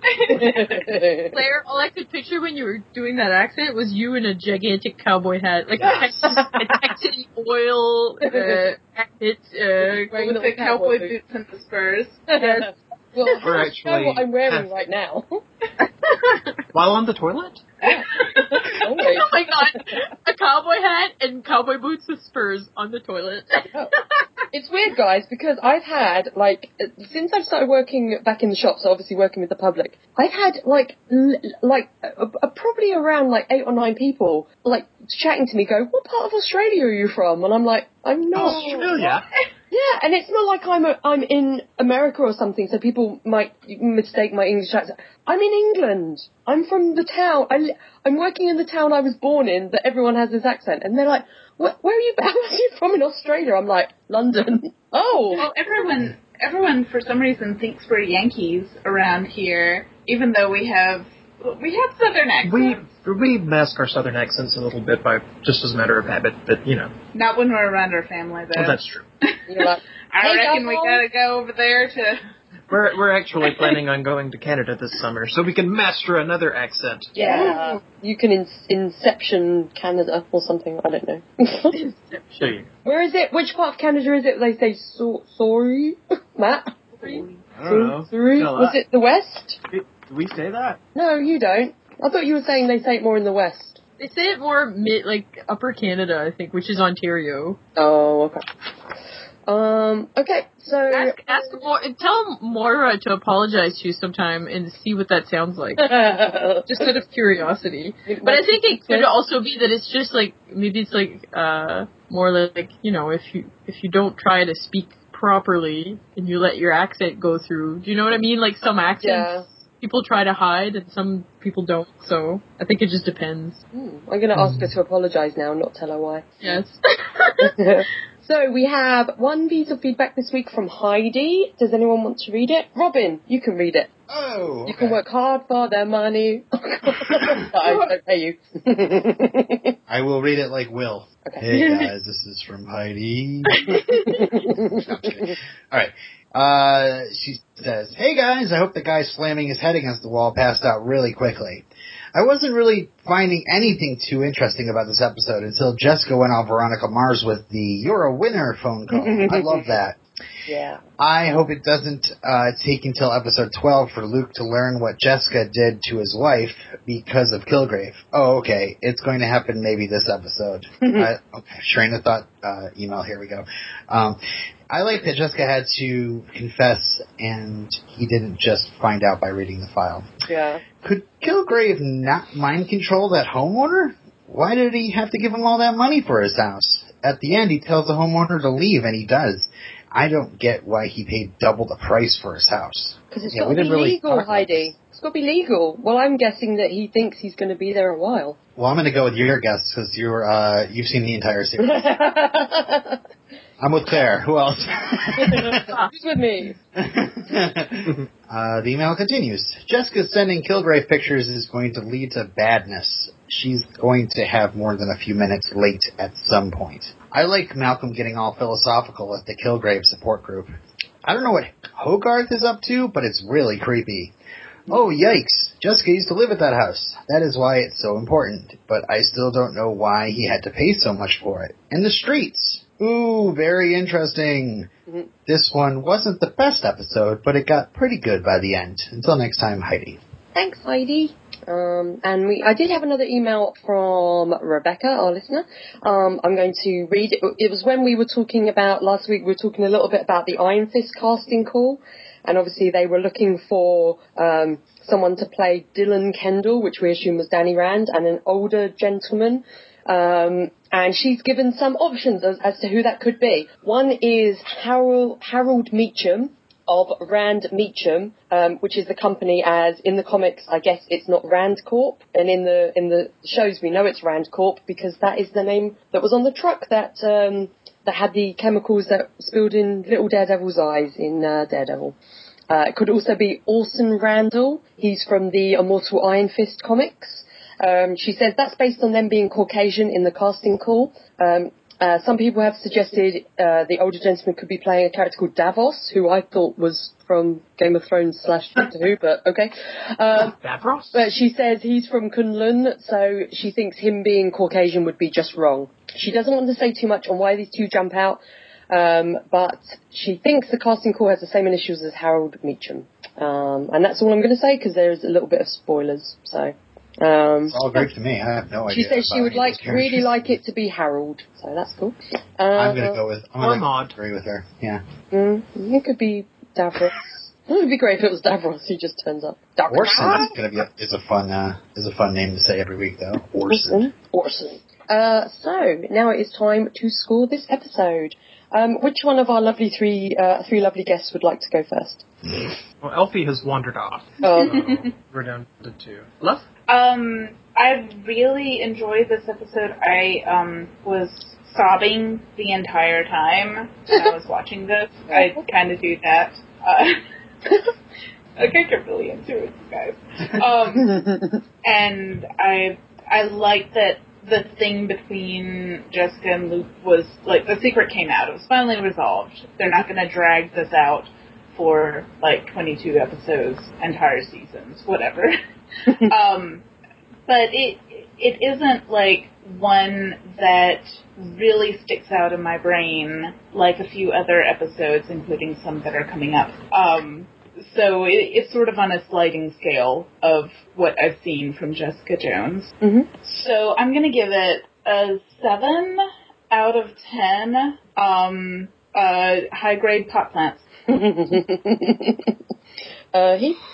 I, yeah, it's hard to rate this series as a whole because we binge watched it and just the whole thing is so good. I, c- I don't think there are any weak episodes. um, but so this one, uh, though, yeah, lots of good stuff happened. Um, some amazing acting from both of them there, especially with this, with the uh, big reveal. Um, some interesting stuff with Kilgrave. We finally get to sort of see him in action and all of his evilness. And so I'm going to give it. Um, I'm going to say eight and a half out of ten uh, fictional Xbox Ones. cool. Okay. Um, Matt. Um, I don't, know what you, I don't know what you guys are all on about. This is the best episode yet. Yeah, cool. I, I liked everything In the whole this series. yet is the issue. Ooh. Yet is exactly the issue. If I if I gave this one a ten of ten, then there's no room to go Yeah. up. But Claire, Claire's been quoted as saying that she none of the episodes stand out for her, but One Step to Me is above the, the others that I've seen. Uh, so far, this would be my episode two of Daredevil, Claire. Oh, cool. Wow. That's nice. Uh, yeah. I, Ooh. I can't really explain why. I was just compelled. Like the, the everything that was happening on screen was very compelling the whole time, and I don't know. I just enjoyed it. Nice. Um, uh, I don't know. I'll give it a ten out of ten. Unfortunate revelations. Aww. Aww. Uh, Mel? Did you say my name? I did. I thought you called me man. Hey, man. hey man! okay. Uh, I disagree completely with Matt. Zero out of ten. That's just because he's not going to like hunt down the person who kills you in the future. That's What's right. that about? um, actually, yeah, no, actually, I I agree with Matt. Actually, I was the one who told Matt. I was like, Matt, I gave this one a ten out of ten, and he's like, Yeah, me too. Hey, that's so cool. Um, but I couldn't I couldn't find anything wrong with this episode. Again, like Matt said, like I was compelled the whole way through, and I was just the story was really interesting to me this time around, and it, nothing felt false to me the whole episode. So I really liked that, and I like like Matt, I like Kilgrave moments. oh, we should call we should call them Kilgrave moments. Moment. So maybe we'll introduce a new section, which is our our favourite use of a Kilgrave moment. Maybe.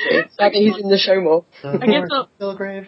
It's I like guess- Hallmark moments, except the cards for the Kilgrave moments are just, I'm sorry, I'm so, so sorry. Anyways, I will give it a uh, 10 out of 10 Kilgrave moment. Robin. Wow. Um, I can't say it's the best of the season. It's not even as good as last week. I think um, the problem the problem is there's there's some really good emotional beats we get to at the end, and some really kind of like fucked up shit like with uh, uh, Kilgrave.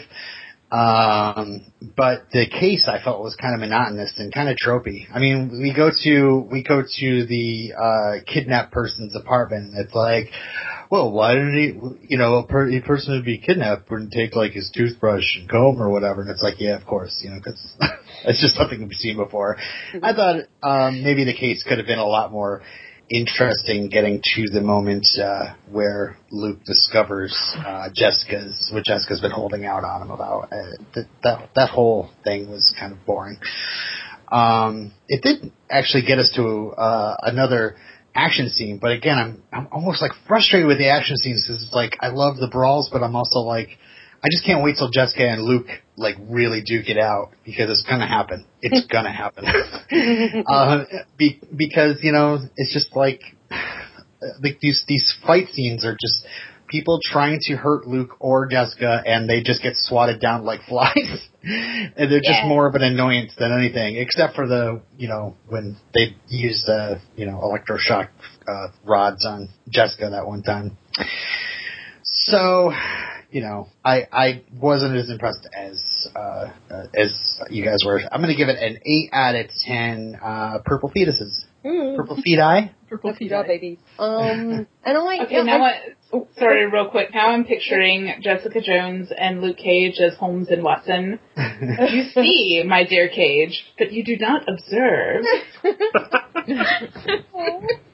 um, Sorry, go ahead. No, it's okay. I um yeah, I really like this episode. I love the character stuff with Luke and Jessica. Um, I agree with Robin a bit that the the case um, could have been a bit more interesting, but the case, I mean, was pretty much just there to get us from point A to point B, as, as in Jessica having to reveal um, uh, the real, you know, the truth behind Reva's death uh, to Luke. Um, I could have done without the Hope stuff in this episode. I don't know why. Like it, it was fine. I wish, kind of wish it was in last week's episode more. Um, I don't know, like I, I, I just couldn't get enough of like Luke and, and Jessica in this episode. Um, the Kilgrave stuff is great. I love that we got a proper scene with him. Um, I love that he's introduced slowly and we're slowly getting more of him. I think that's great.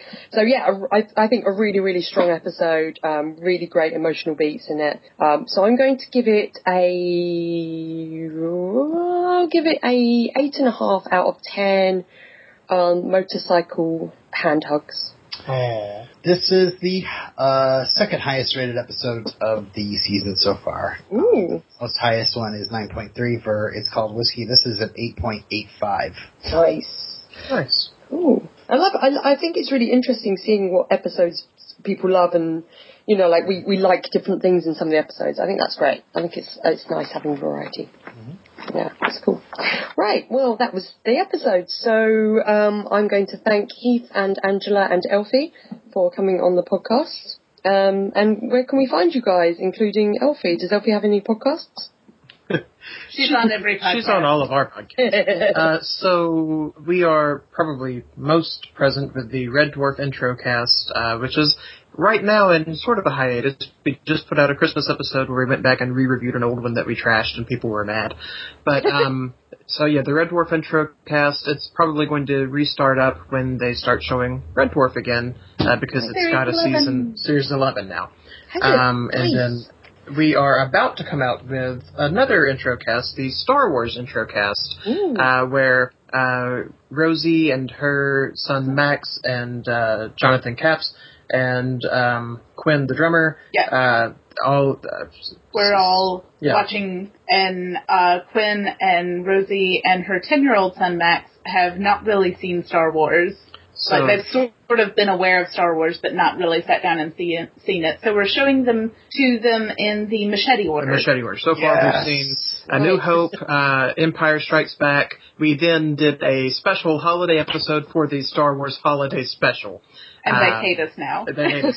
so we've, we've recorded those, and uh, hopefully before uh, the year- as the year rings in, I will start getting some of those episodes out. Are you guys going to cover And Angela? other stuff? And instead of I am the on.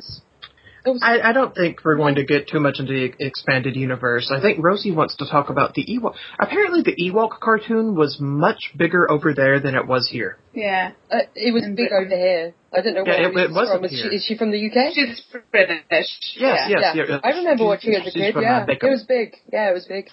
Yeah. Yeah, it wasn't really here. Yeah. Um, oh, yes, I am on the podcast Through the Pages of Sherlock Holmes, where we uh, read uh, the canon of Sherlock Holmes and occasionally watch adaptations, and we will start getting episodes out again. We've got a big backlog.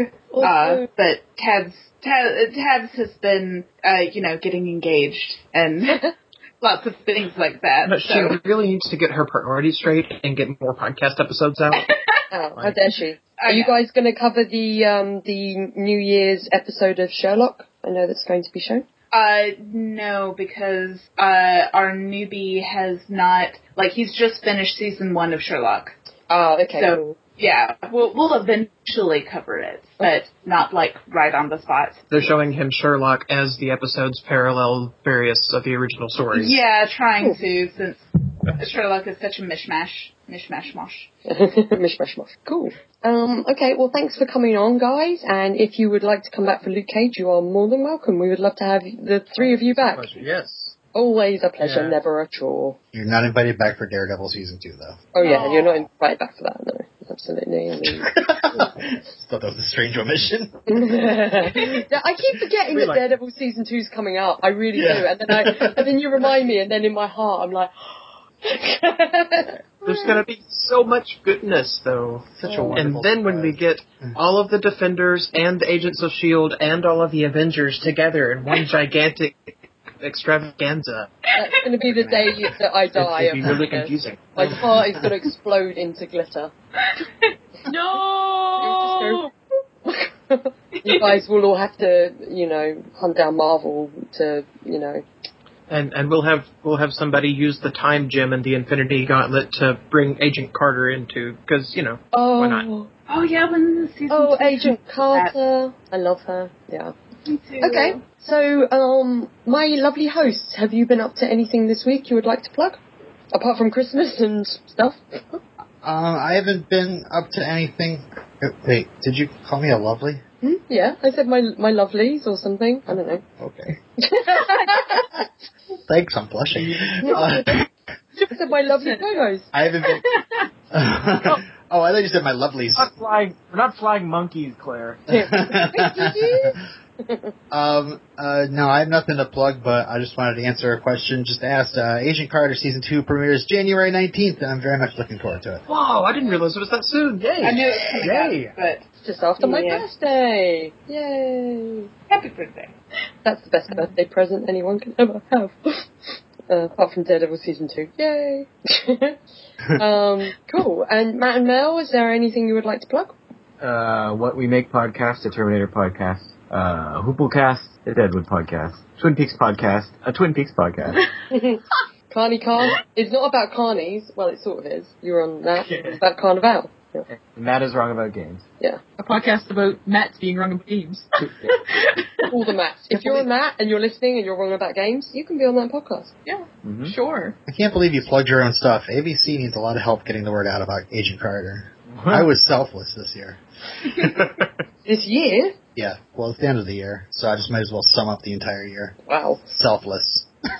Selfless Steve. So you're counting you're counting the being selfless at the end of the year as being selfless the entire year. I, j- yeah, it was like I reformatted this some entire logic. hard drive here. It's just selfless all over.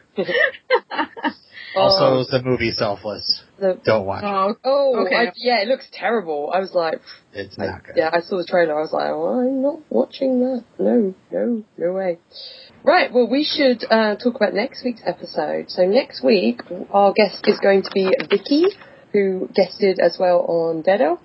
And uh, we will be discussing the episode. And there's probably, she probably picked this one, I can't remember because of the title, because I did give her an option.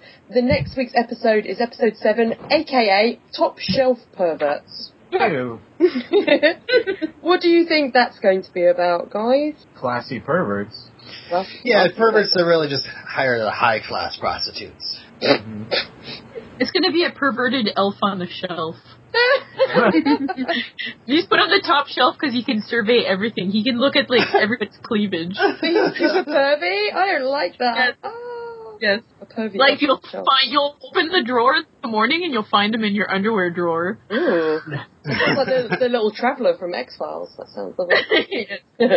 so, okay. Fair enough. I've, I've heard that if you take a bottom oh sorry I've heard that if you take a bottom shelf pervert and run it through a charcoal charcoal filter a few times, it's just like a top shelf pervert. Maybe that's what's going to happen in next week's episode. Uh, yeah, so I think um, Heath and Angela and um, and Elfie should take us out with an Excelsior for this week. Excelsior! Excelsior! No. Stop squeezing it. That's mean. Bye. Thank you for listening. You can comment and send feedback to us by emailing defenderspod at gmail.com. You can find us on Facebook at facebook.com forward slash defenders podcast or on Twitter at defenderspod. Defenders Podcast is created under a Creative Commons Attribution, Non Commercial, No Derivatives 3.0 Unported International License. That means you can share it, you can send it to your friends, you just can't make any money off of it. You can't change it, and you have to link back to us and our site. Excelsior!